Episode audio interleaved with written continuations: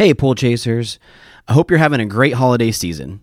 On this episode, we're going to share a panel discussion that I moderated at the International Pool, Spa, and Patio Show this year in Vegas. It is a live recording, so the audio can fade in and out a little bit depending on where the guests were sitting, but the content is so good that we thought we wanted to share it. This is episode 227 with Hal, Harry, Robert, and Nathan of National Pool Partners. Enjoy!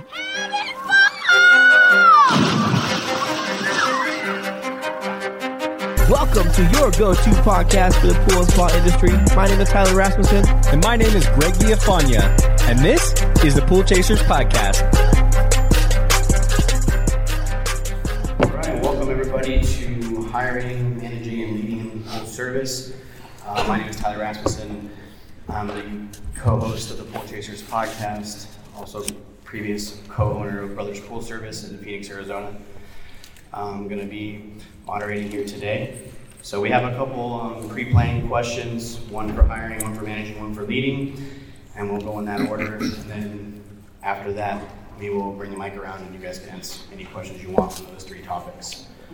So first, can you guys introduce yourselves and your previous role and your current role? Yeah, my name is Hal Binbar, and I'm from Austin, Texas. I started my last semester of college, cleaning swimming pools. The week I graduated, started Patriot Pool and Spa in Austin, Texas. 5 years as a one-poler before we started picking up some momentum and eventually grew to be the largest residential pool service provider in Austin, Texas. Back in 2020, ended up connecting with Matt Stevenson, who is on our board of directors of National Pool Partners, and Augusto Tittarelli, our CEO, and started talking about what an idea of a company like National Pool Partners would be. We got further down the path and decided it looked like a fun idea, so we started National Pool Partners, and at this point I run national operations for National Pool Partners. So I've had a really fun, unique opportunity to basically perform every job function between a single pool owner-operator to running an operation of 500 pool people. So been able to see a little bit of everything that the service industry has to provide, and it's been a fun ride along the way. Good morning, everybody. My name's Harry Geller. I'm the Vice President of Human Resources for National Pool Partners. Prior to joining National Pool Partners, I was the owner of Magnolia Pool and Spa, a pool service and repair company in Southwest Florida. We had about 1,000 pools at the time we sold to National Pool Partners. My experience has been in three different industries in retail, construction, and education. Have found that the pool service is probably the most challenging of all the industries, but the most exciting. And we've been with National Pool Partners for just over a year. Good morning, everybody. My name is Robert Daniels. I was the general manager of Pool Doctor in Cape Coral, Florida. Started there in 2005, worked my way up as every position you can think of there. The end of 2021, we joined National Pool Partners, and from there I've gone a different path. I'm now director of continuous improvements, and I look forward to it. And it's going to be really, really fun. So, Nathan White. I started cleaning swimming pools when I was 19. That was about 2000, 2001. Fort Worth, Texas, worked for a small family company, about five people. Did that for about 12 years, just clean pools. I love doing it. Moved to Austin, Texas, jumped around to a couple different companies. Eventually met Hal. I was like employee number 4 or 5 at the time. So that was about almost 9 years ago. I started working with Patriot Pool and Spa. So clean pools there, did green and clean turnarounds. I was a repair tech, did route management, repair management, and now I am the general manager of Patriot Pool and Spa, which sold to National Pool Partners in 2021. So yeah, that's what I've been doing. Awesome, thank you. So we're gonna start with the hiring question. So what were you doing to source talent? And then once you had that talent in the door, what did you do to retain it? So sourcing, there's all the traditional places you can post jobs, and those have worked fine. But our experience is we grew from 1 person to 45 people pretty quickly in Austin. was employer referrals was always the absolute best way to do it. To incentivize your whole team, but hope that the best people on your team were the ones that really grabbed onto it. And because my experience is I typically found that A players hang with other A players, whether it's at work or at home. And so trying to encourage them to bring in people that were like-minded and would come in also with a little more knowledge as to what it is we were doing, a more favorable attitude because they had frame of references to what it was. And not only did we typically find that they would be the best hires, they would be the hires that would stick the longest. Because then also there's sort of that added accountability of, well, my friend brought me in here and I don't want to disappoint anybody. And so it just adds that extra layer of accountability from the employee standpoint, which really benefits us as employers. So we used to try to really cast a wide net and try to attract as many applicants as we could. There's a ton of online resources, places to post positions, Indeed, Craigslist, Facebook. There's a whole lot of places.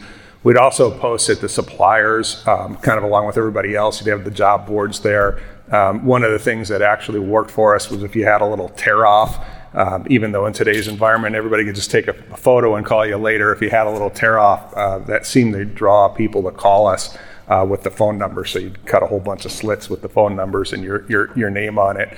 But one of the most important things for retention actually starts in the interview process. A lot of times if you go in for a job interview, one of the biggest things that you want to do is make a really good first impression, right? So when you go in for a job interview, you want to look professional, you want to put on a nice shirt, and you want to make a really good first impression. When you're interviewing people, you have to be really careful about that very first impression, because sometimes a first impression can be very negative or it could be very positive. And so when you're interviewing somebody, you have to be able to dig in and see past that initial first impression to learn about who they are, what motivates them, what drives them, and how they're going to fit into your organization. And that's really the first step of retention is hiring the right people and interviewing the right people right from the beginning. Yeah, we use social media a lot. Every outlet you can think of, from Craigslist, Facebook, Indeed, signs outside in front of the retail store. But really, we're only looking for service technicians, because every other position we like to promote from inside. So that retains our current employees too. They have a career path. They want to go up and go up and go up in the company. And to Hal's point, employee referrals were the best. They try to bring in, friends, even, somewhat close relatives, and they don't want to let each other down, so that's the best. But promoting from inside has been just phenomenal, because you keep all the same employees. Everyone is there. They know what's going on, and you just have to focus on replacing the service end. Repair was a promotion spot, any admin inside the office, retail. So promoting from the inside was our best route. I can mirror everything they said. One of the things that after a couple of years of doing interviews and hiring people that I came to realize was that I'm hardwired different than the people that I'm going to be sitting across from whenever they're getting their chance at a first impression, but so am I. And after using a kind of a personality test type deal, I figured out that some people, for no fault of their own whatsoever, mainly because of how I'm hardwired, I'm gonna come across someone, I'm just, for whatever reason, I'm not gonna like them, no good reason whatsoever. But I'm an employer, so I don't need to let that weird random vague thing that I'm thinking I'm not sure get in the way. So one of the big things I did was just starting getting out of my own way. If somebody can, show up on time for an interview, do all the things that you would normally expect. And just because I might not necessarily have a warm, fuzzy feeling about them, I need to give them a chance, because some of the people that I didn't think during that first impression, for whatever vague reason, weren't going to make it, are some of my best employees that I still have today, 5 years later. So that's one of the big lessons that I learned over the years, doing hiring. And when it comes to retention, all the stuff they said works. There's all the different kinds of things you do. My philosophy is kind of simple. I try to be the boss that I always wanted. Most bosses kind of suck. Sorry if you're a boss and you suck. That's simple. I try to be the boss that I wanted. That works pretty well. I have a decent amount of empathy, so I can read people. And you know, one of the things that we work, I think, way too much in life, and so like trying to make that work environment that we spend so much of our time in a better time than it has to be. Right? Like we have to do good work. We have to take care of our customers. We have to take care of our employees at a base level. But like trying to make that culture better than minimum requirement, right? Like make it a fun place to work, make it a cool place to work. Like tell people that you appreciate them, and in whatever way makes sense. So, since they put me in charge, like that's not optional. So, all of my managers were supposed to do that too. So there's no one on my leadership team that's an a-hole to their employees, right? Like that stuff won't fly, as long as I'm in charge. So, I need cool bosses on my team so that the people who work for them actually want to stick around. So, let's move on to managing then. So, were there any operating systems that you put in place to help manage your team? Y'all want to snake or keep the same order? I'm good either way. What was the question? Were there any operating systems you put in place to help manage your team? Yeah, I'll take that. Specifically for managing the team, I think, so years ago we started using Slack, kind of like WhatsApp. So when we first started communicating, we would use iMessage. That became very, very messy after like 6, 7, 8 employees. So we started using Slack, and instead of having just a bunch of DMs that you can label that you don't really have a lot of control over, like anyone can kind of make a channel or a team or a chat, and that might not necessarily fit with like the organization of your company, right? So you can have a chat that has all the people in the service department, but it's not called service department, and it doesn't necessarily have only the people in the service department communicating. So efficiencies in communication chains, whatever way makes sense. Slack is one of those things that you can actually set controls and pick what groups make sense. So like departments that are always going to be a thing, right? Like having a chat specifically for your repair team, having a chat specifically for your cleaning team, for your finance team, and have those always be in the same place with the right people in them. Versus just a million different text messages and chats that kind of disappear in your thread over time, the way the chat works. So we use Slack for that. We've iMessage, Slack. We recently switched to Teams, and either way they work pretty good. I've heard WhatsApp is a good one. Any sort of messaging app where you can actually have some controls over what channels are handling communication. Yeah, I mean, we did practically the same thing, but we used, for any of you gamers out there, we used Discord.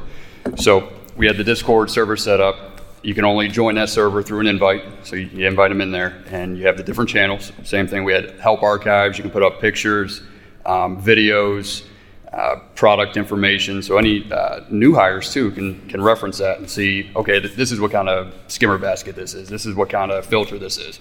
So when they do call the office or need to call the customer, they aren't just trying to figure out what that filter is. They can send it on over. You get an answer from their supervisors, office employees, what have you, and it holds that message there. So 6 months down the road, any other employee can go in there, look, and go, oh, that's what that filter is.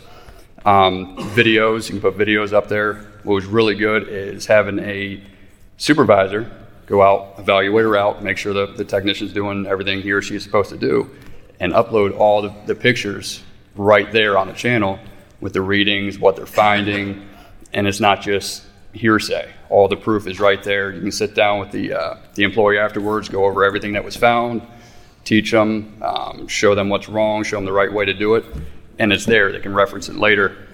It was an absolute game changer, and it's free. Videos. Put up videos there. The help archive is amazing. You can put anything up there from repairs to your service plans for the new technicians once they get out there on their own the first day. Everything they learned is gone for that first day. so they can go there and they can look at it, read it, refresh their memory, and it's there. It's an archive of very solid information that relates to your business, your company directly. So that was one of the best moves we ever made. So as a small business, like a lot of pool businesses, we used the service program in QuickBooks. We also had GPS tracking for our trucks so we could track where everybody's at. And the biggest thing, though, I think regardless of what operating system you use, is the disciplines for the team to use the program. So, for example, if you require your teams to take photos, and they don't take photos, then it's doing a disservice to your company and your customer. Or if you require your team to clock in when they get to a pool and clock out when they get to a pool, and they always choose not to do that, and so they're there for no time or 1 minute on the clock. It's a disservice to the customer, it's a disservice to the program. So it's really about setting accountability with the system that you have, and then holding people accountable for it. Is what I found, and that's where we had success with our operating systems. So I'm going to go a different way with systems rather than the software, and more playbook, right? Sort of organization of people in the business. And the book Traction, it's very popular now. It was less so when I just happened upon it many years ago. If you haven't read it or don't have it yet, go buy it tomorrow. Whether you already have a larger company with many employees, or it's still just you and you're dreaming of getting to that point, it is essentially just an operational playbook of how to run your business, how to run meeting cadences. It's been proven out by thousands of users. I mean, it just flat out works. And so there's really not a reason to go reinvent the wheel, and unless you just are dying to, because there's already a playbook out there that has worked countless times. And we implemented it, I think, trying to think how many years ago it was, Nathan, but the first 5 years ago, maybe probably 5 years ago at Patriot, and there's actually a whole sort of niche industry of professional facilitators has developed around this book, but that's not necessary to make it work. We did it for I think the first year and a half.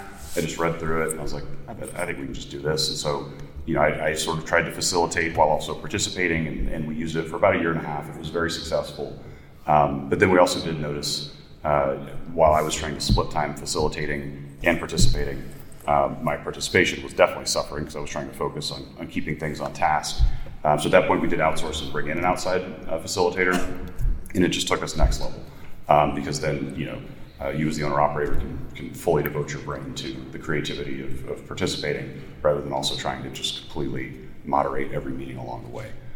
So that from a systems perspective, Traction is a no-brainer way to run your business. Traction by Gino Wickman. Gino Wickham, I think, or Wickman. Yeah.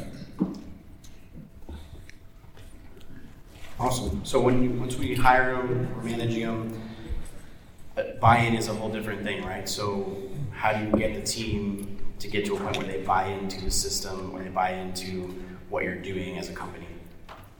So out of the gate, Nathan nailed it. And you know, I think clearly we've worked together for many years now, so there's a lot of alignment there in terms of how we see the field and in terms of the business we would want to build, being the business we would want to work for. What was the actual prompt again? Because there was a second thing. Buy-in. How do you do so another piece that I think. I'm going to talk about Traction a lot today, probably, because it's so influential in how we've done things. With Traction, one of the pieces that is the scariest as a business owner, as you roll it out, is the level of financial transparency you need to give your people, and operational transparency to give your people, so that they know how to win, and know how to move the business forward. And so, I had tons of anxiety before we rolled it out. Because to that point, you know, as the owner-operator, I sort of kept everything secret, right? And I think that's the natural tendency for us as owners. Traction completely blows that up. You need to have numbers out there, whether it's the total finances, KPIs. The team needs visibility into that to know how to succeed. And I remember I think the week before rolling it out, I mean, I was just a ball of nerves because I was like, okay, here you go, we're showing everybody everything, and but the buy-in that achieves is phenomenal. Because once people want to know how to win, and when you show them how to win, they can actually go do it. And so for us, it took just retention, employee buy-in, completely next level. When you're able to be that vulnerable with your people and show them things that traditionally in business weren't out in the open, they're ready to go do whatever it takes to win. I think the other thing that gets buy-in is when people really know where they stand and what their contribution is to the organization.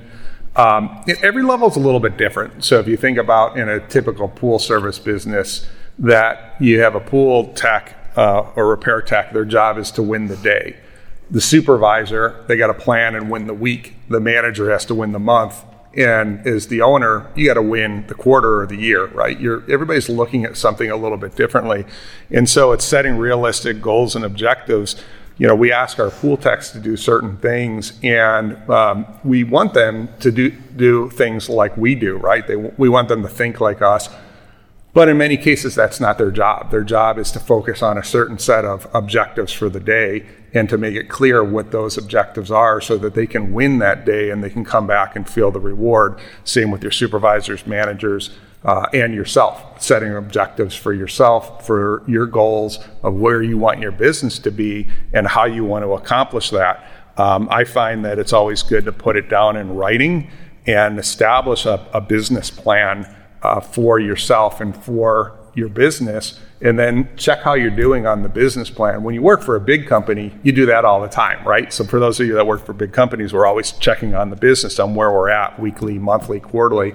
But in a small business, you have to do that yourself and have those disciplines. And that's what we used to do, is try to establish a plan for what we wanted to do for the year and then check back in on that.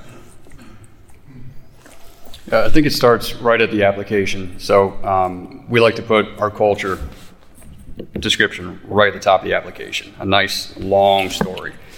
They read that first, and they're either going to opt themselves out or in right at that point too. They're going to say, hey, I'm going to fit into this company or I'm not.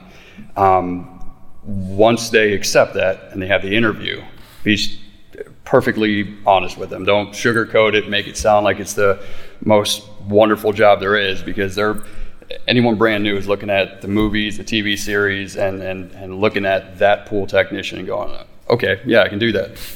Real life is not that simple. So let them know exactly what they're coming in for. So if they make it through the application, through the interview, and they start, it's not all false promises in their mind. They know what they're signing up for. And then from there, just make sure you're always straightforward with them. If they're going down the wrong path, correct it for them. If they're going down the right path, keep incentivizing that and make it known, because there's nothing worse in a company than you have a ton of just rock stars and they're looking at 2 or 3 terrible employees that are getting away with everything. That will destroy your company quicker than anything. So just honesty and straightforward. Just tell them exactly how it is. They're going off that path, correct it. They're on the right path, incentivize it and make it known. Just 1, 2, 3 bad employees can destroy your entire culture, your entire company, because everything is being said is not being said in front of you. So they're out communicating, and you want those to be good conversations, not terrible conversations. So every employee is going to be a little bit different. I think the bulk of the service industry is entry-level cleaning positions. And I think a lot of people in the workforce right now, especially in the last couple of years, they're wondering why they should give a shit to go to work, right? And you can judge that whatever way you want. But my take is to model my why, like why I come to work. I actually like people. That's not everybody's thing. There's a lot of people, like, I don't like people, get away from me. I like people. I like to learn hard things that I'm not good at, and then I like to teach those things. I've never been passionate about the swimming pool industry. I don't care about pools. I've been in it for 21 years, but I care about people. And so I use that why, that I care about people, that I care about teaching, that I care about, but that's pretty much it. I use that to drive me, and that's my passion going into work. So part of that is modeling to my employees, bringing a passion, bringing my why into why I come to work. And part of it is being consistent and listening to people, creating an environment where my employees feel like they can come to me and yell at me if they want to, versus being super quiet and agreeable inside the office. And then as soon as they go out in the parking lot, you see, people hanging around and talking nonstop for 45 minutes in the parking lot when they didn't have anything to say inside. That means I'm failing in creating an environment where people will actually potentially get buy-in and figure out why they should give a shit. And when you finally reach a magic moment where people are talking to you and giving you feedback, even if you don't like it, that's the moment when you listen. Because especially in this labor force, when you actually start to get buy-in and people are scratching the surface of wanting to give you feedback, you have to honor that and listen to it and take action on it and realize that's valuable, because that's your moment as a leader to get that buy-in and put it to use. So that's my take on it. We're going to take a quick break. When we return, we talk about employee accountability, KPIs or key performance indicators, managing team meetings, and a few tricks for interviewing a potential employee. This episode is brought to you by Leslie's. Leslie's continues to deliver for pool trade professionals by providing benefits no one else can offer. The Leslie's Pro Partner Program can help you grow your business through referrals, while also providing their most exclusive pricing and best-in-class warranties on equipment. The Leslie's Pro Partner Program is for pros looking to build a true partnership with their supplier. Stop by your local Leslie's to learn how you can become a pro partner today, or check out episodes 151 and 165 of the podcast for more details. This episode of Pool Chasers Podcast is also brought to you by The Attendant. The Attendant, powered by Poolside Tech, is the latest in pool automation. Their system offers innovative features and applied intelligence to help it think and communicate with both pool pros as well as the homeowner. It offers features such as syncing your DMX lights to Spotify, built-in water leveling, dirty filter detection, and my favorite, Airbnb mode, which allows a pool owner to grant access to users with restrictions to specific pool features or defining set points for heating events. User access can also expire at a specific time. Best of all, The Attendant is vendor agnostic, so it's compatible with the equipment from existing manufacturers on the market today. Learn more at poolside.tech or check out episode 194 of the podcast. Awesome. You guys mentioned kind of the accountability piece with that. Did you guys hold employee reviews or anything to manage that accountability? Yeah, we definitely had random reviews and scheduled reviews and evals, and always gave them the benefit of the doubt. Let them describe where they went wrong and also where they went right. And like Nathan was talking about, the what's, the hows, and the whys. So they know what they're doing. They should know how they're doing it, but most of them do not know why. So if sometimes they're doing what they think is right.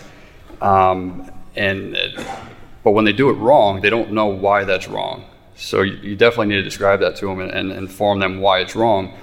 You'd be surprised how many weren't doing it on purpose. So once you correct that with them, explain the why, they'll actually go have that conversation they was talking about outside with everybody and go, oh, well, this is what it was. It wasn't that I was not trying to do my job. I just didn't understand why. So that, the what, how, and why is huge. We coach on the spot, on the fly. When stuff comes up, we'll pull somebody typically same day, if not the very next morning. We also do annual reviews at a minimum, and because we coach on the fly and give people straightforward feedback, usually the review is just talking about how the year went as a whole. There shouldn't. And in my opinion, there shouldn't be new information when you sit down with an employee for a one-year review where you're telling them something that you should have told them 6 months ago. So we coach on the fly. That way people can get the information as soon as they can. That way they know if they're messing something up or if there's something new they need to know, they can choose to correct it as soon as possible. The other thing you can do too that has really helped is depending on, you know, what positions are in your company, have the employees write down what they do, and then also have them write down what they think they're supposed to do. Compare those two. You'll be surprised. You can have the accountability piece, I think, built into your actual meeting cadence as well. It doesn't have to be individual one-on-one every single time that this occurs, right? And going back to Traction, that is built into the meeting cadence. That's like the past. You have a scorecard at the beginning of every weekly meeting. And you'll create whatever KPIs it is that is the information that you think is important to run your business. But in real time each week, as you go through this meeting, it's one of the very first pieces of the meeting. It's a 5-minute segment. Let's review what they are. And so, you know, by doing that, there's immediately that accountability is brought, and those discussions will occur in real time. Whether it's, you know, hey, finance team, our accounts receivable is higher than it should be because we're all looking at it on the screen while we're having this meeting. You know, what's going on? Let's dig into that. Or, you know, repair team looked like, you know, our production last week is much lower than the last 4 weeks. What's going on? So let's figure out, do we need to troubleshoot what this is? And so having something that puts it in front of you every single week just starts those conversations more organically than having to schedule something, you know, every quarter or a year or more. One more thing to find out what might be going really well in your company and really bad too is have everyone give you one each. One thing they really, really like, one process they really like, and one process they just don't understand why it even exists. And all of a sudden you have, you know, a large amount of the same process that nobody understands why it exists and why they even do it, that you didn't even realize. It can be changed, and all it is just asking that question that they wouldn't tell you otherwise, and it'll make a world of difference. You want to touch on that, Harry, from an HR? So I got a couple of point of views. One, from an operational perspective, we always found that when people have measures, key measures, Hal mentioned KPIs, that the numbers, in theory, they don't lie, right? So number of pools per day, time per stop, whatever you're measuring productivity-wise in your business, so that everybody knows where they stand. The second part, though, regarding the accountability, is a lot of times, so when I put on my HR hat, a lot of times the hardest thing that managers do is talk to people and look them in the eye and give them feedback. It is really one of the hardest things for people to do. And a lot of times what we've seen happen is I talked to Hal about a person that there's a problem with. I talked to Robert. I talked to Nathan. Everybody knows that there's a problem with the person, but yet I've never taken the chance to talk to the person. And then it builds up one day, and I just want to terminate them or let that person go. And so from an accountability standpoint, what I find is that the first thing you really need to do, that we all need to do, is talk directly to the person and give them the feedback. Use your peers as a source for guidance and to, you know, as a gut check, but giving the feedback directly to the person. What I found is over the years, I've never actually had to fire anybody. It's really rare that I've actually ever had to terminate somebody's employment. Usually by that point, they've terminated themselves, right? They didn't follow the plan that we asked to put in place. They didn't meet the goals and objectives or the numbers, or they violated a policy or a procedure that they already knew about. So by the time you get to the termination meeting, they've already know they're going to be terminated, and it's not a surprise to them. And one thing I realized too is, because I know we probably have people at every stage of employment and every stage of entrepreneurship, KPI, in case you don't know it, is key performance indicator. So just a metric to track whatever it is you're tracking. That was going to be my question. But you were mentioning those, though, from your former businesses. What were a few of those that you were tracking that you always like to look at? Yeah, so you know, repair department revenue. So you know how much we did in sales the prior week, how much we bought the prior week, to see if there were spikes in the repair department, the cleaning department. That way you can figure out if there was waste or if, you know, we're not charging enough. You know, a lot of things that were sales oriented, clearly as a small business is very, very vital, because if you want to eat, you got to make sure that you're making money. So those were always, you know, for me as the owner, front and center, as far as what I was looking at every week, to make sure we were healthy, we can keep everybody employed, and I can feed the family. Anybody else? We left a lot of drive time. There were, so as a small business, we could track pretty easily how frequently people were stopping at the gas station or how long their drive time was. And so we wanted to bring drive time down to have efficiency in the routes was something we measured. Employee culture guy here. We counted shout outs, like how many times a customer would reach out and give an employee a compliment. We tracked that. We tracked online reviews. That way we know if we're getting consistent feedback from customers, reputation wise. We counted how much it cost when we screwed up. That was a good thing to track, because usually if you get a big number pop up, you can dig into those things. Like, mistakes happen, but if you start to see trends in those mistakes and you're consistently paying for it, that can feed meeting content where you're like, all right, we need to talk about this thing. 3 people tripped over a chlorinator hose last week. Like, we need to talk about being more mindful. So. Yeah, I mean, they all hit it on the head, but another good one too, if you have a fairly large repair department, is keep track of the follow-ups and see how many follow-ups are repeat follow-ups. Because at that point, your team knows nothing about that particular repair, and that's what you need to focus on next. And then once that's gone, look at the next one. Okay, this PVC leak on, this filter. Every time you have a follow-up, you're losing money there, and it's repeat. Let's have a little training on that and get caught up. So, and Nathan reminded me of one that we had that I think was a little unique that goes to this topic that Robert mentioned earlier about promoting from within and moving people from within all the time. One thing that worked really well for us that I'm a huge advocate for is even office positions that don't typically or necessarily need pool experience. I loved trying to staff all of those with people who had been in the field in some form or capacity, or had worked at distribution, or could speak the language. And so that was always important. And we would move people around, say, you realize someone's not going to hang in 105 degree heat, but they love the industry, they love the environment of the company, and they show some aptitude for doing things that we would need in the office. Let's move them into the office. And where I'm going with this is one of our KPIs was legit complaints. Because since every single one of us in the office at Patriot knew the industry and had lived it, we could very easily, it would make sense to track complaints, right? But we all know oftentimes customers give us complaints that are not legit.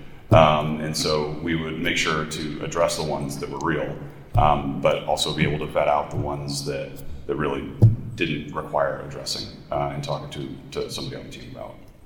And that's a good point too, and it helps with retention. Something that most companies have always believed in and went by. And I'm against it, where they say the customer's always right. My opinion, they're not. I've actually told a customer that to their face that they're not. That you're not right. I'm sorry, but if you always take the customer's side regardless, your team's not going to like you. If the customer's right, the customer's right. But if the customer is completely wrong, you need to have your team's back and nicely, professionally let that customer know. But that's huge.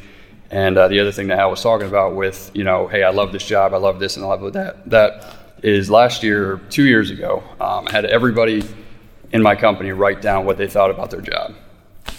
And some say, it's good, it's all right, I like it. We have a few say, I absolutely love it. So the ones who love it, they're in there for the long run. So, you don't like your wife or your husband, you love them, So finding that too. So I really like just one-off questions and answers, and it tells you a lot about each one of your employees and how you're doing, so.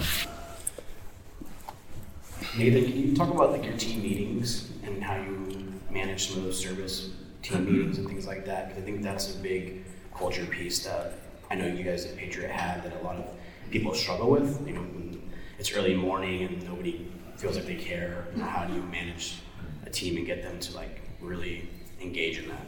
Oh, to do consistent meetings. The meetings have to make sense. Meeting to have a meeting, because everybody's confused. The easiest way to make people not want to show up and fall asleep in the middle of the meeting.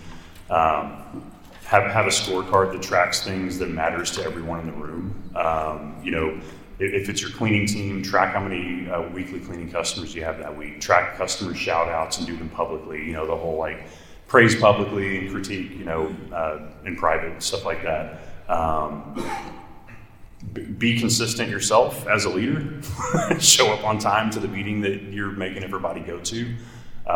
Mind for content. Like we have a section in our meeting that I pull out, not every single week because that would be a little ridiculous, but I have a meeting section that's called What Sucks. And I just ask everybody, like, what sucks right now in business? And we mine content that way. Like, that's a really popular section in the meeting. We almost always bring food, coffee, stuff like that to the meetings so that, you know, say 25% of the people don't want to necessarily be there, then they're like, all right, I'm getting free tacos this morning. Like, it's a little bit of a perk. Having a time schedule set, itinerary, the software that we use for the meeting, that we put up on the big screen actually shows the sections of the meeting. So when people go in, they're not wondering, how long is the meeting? What are we going to talk about? How long are the sections? You actually see like section one segue. We're all going to share a personal thing and a business thing. It's going to take 5 minutes. We're going to review our scorecard. That's going to take 5 minutes. We're going to talk about issues. That's probably going to take 30 minutes if you're doing that properly. So just having the meeting makes sense. The repair team has a weekly meeting. The cleaning team has a weekly meeting. My leadership team has a weekly meeting, and that's the me plus the one lead from each department that I have, cleaning, repair, finance. So yeah, the right people in the room for the meeting, and only the meetings that you need, and don't have fluff in there. If you know, say you try a meeting format like Traction, and one of the sections in there for a department doesn't make sense, get it out of there. Right? Like don't have sections of the meeting that suck and provide no value, just to do it and just to, you know, do it consistently. And if there's something that you would like to add to the meeting, don't be rigid on a format and be like, oh, we can't add that.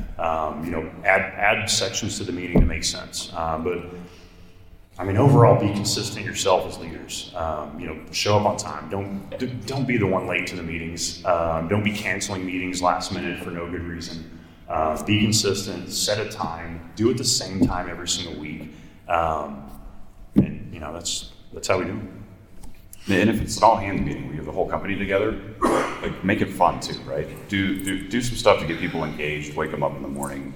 You know, whether it's like, I think some of the most like memorable meetings we've had back in the Patriot days, usually just had something totally goofy in it. Like we had a guy who was in the Army that loved yoga, and like he was like, we're going to do yoga to start the day. It was hilarious watching 45 pool people sit there complain and grumble, but like everybody like all of a sudden is completely engaged. Or, you know, have some trivia questions where you're throwing cash out, or we'd have the Mario Kart tournaments to get it kicked off. So everybody's competitive juices are flowing, and then, okay, let's get into the real stuff now. So, you know, having fun with it, getting people's brain turned on, even if it is a time of day or place where they don't want their brain turned on, so that then it's active and ready to be used for whatever you want to use it for the company.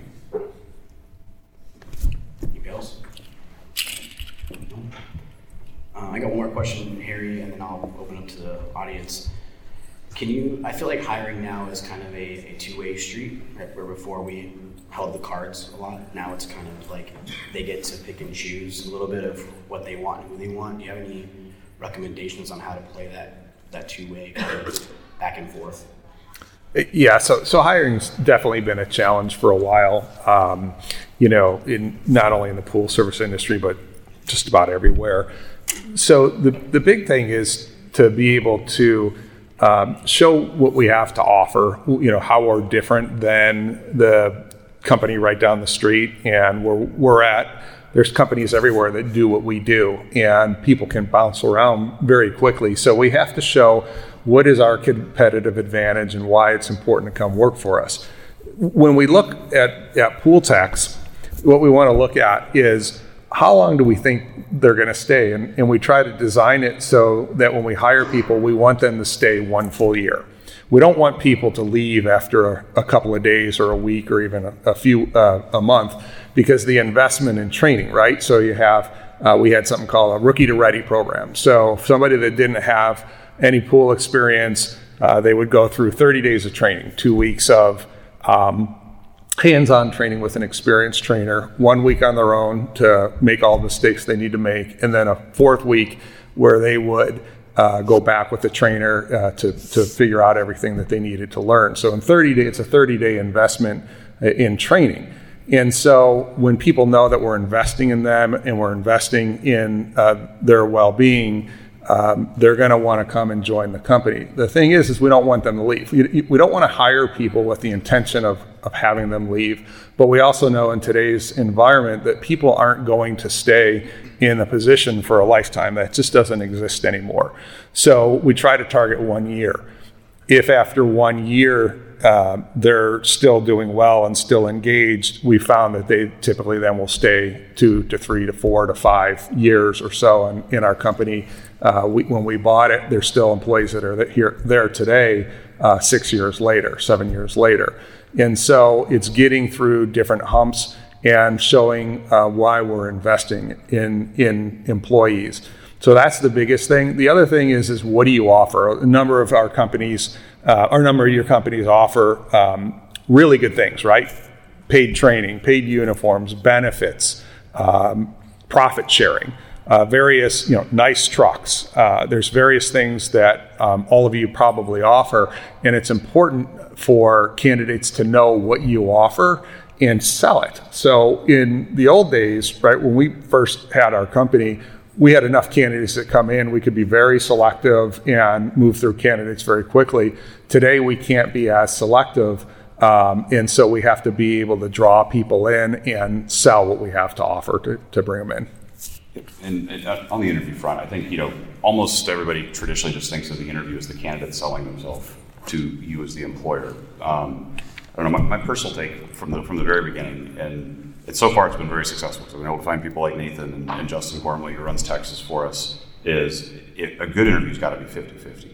It is, we would go through and my team that would interview with me would start to learn the cadence too of like, okay, the first part, we are interviewing the candidate. The candidates are there to sell themselves to us. We're going through all that. If during that sales pitch, it's clear this candidate's not a fit for us, okay, stand up, shake the hand, thank you for coming in, and let's go ahead and end the interview so we're not wasting anybody's time. Of course, I'm not saying that out loud, but that's the motto. I'm not going to waste their time. I don't want to waste my time sitting there selling to somebody I know I don't want to buy what I'm selling. If it was a good candidate, as soon as they're done selling themselves, it immediately flips, where it's a 50-50 split. I'm going to spend just as much time selling to them why they want to come join the team. And it's going to tell the whole story, from where we've been, where we are today, where we're going, and why that person wants to jump on the ride with us and do it. And so for, to me, that should be the way we all interview. If you want to find the people that really you have alignment with and are going to enjoy working with. A huge piece of that is selling yourself just as much as they're there to sell themselves to you. And really, that first interview is very important. When somebody's leaving, well, a lot of companies don't have the practice of is an exit interview. That is almost just as important as the first interview. I can't tell you how many employees I've saved and they're still on board do that exit interview. There was something that was bugging them or just eating at them that they never said out loud. Simple answer, simple resolution to fix that situation, and then they stayed. So now you don't have to hire somebody to replace them. You made that employee happy. He's immediately going to go out there, talk to other employees, and go, "Hey, so-and-so just I'm happy now. I'm staying." So if you have a new hire starting and everybody he's talking to is telling him, "I've been here for 2 months. I've been here for 3 months," versus everyone he talks to, "I've been here for 6 years. I've been here for 8 years. I've been here for 9 years." They're going to say, "This is the place to be. I want to stay here." But if all your employees have been there for 2 months, 3 months, they're going to go, "What's wrong? Why is nobody's staying?" So that exit interview is extremely important. Hey, Pool Chasers. Thanks for listening. We hope you enjoyed the episode. To connect with today's guests, including pictures, links, and resources from everything discussed today, you can visit the episode page at poolchasers.com or click the links below. To connect more with us, you can find us on Instagram, Facebook, and Twitter by searching at Pool Chasers. If you would like to support the podcast, the easiest and most effective way is to subscribe to the show on Apple Podcasts, Spotify, and YouTube, as well as share the show or your favorite episode with a friend or on social media. Also, you can get early access to each episode by supporting us through Patreon. We know your time is valuable, so thank you for sharing some of yours with us today. See you out there, Pool Chasers.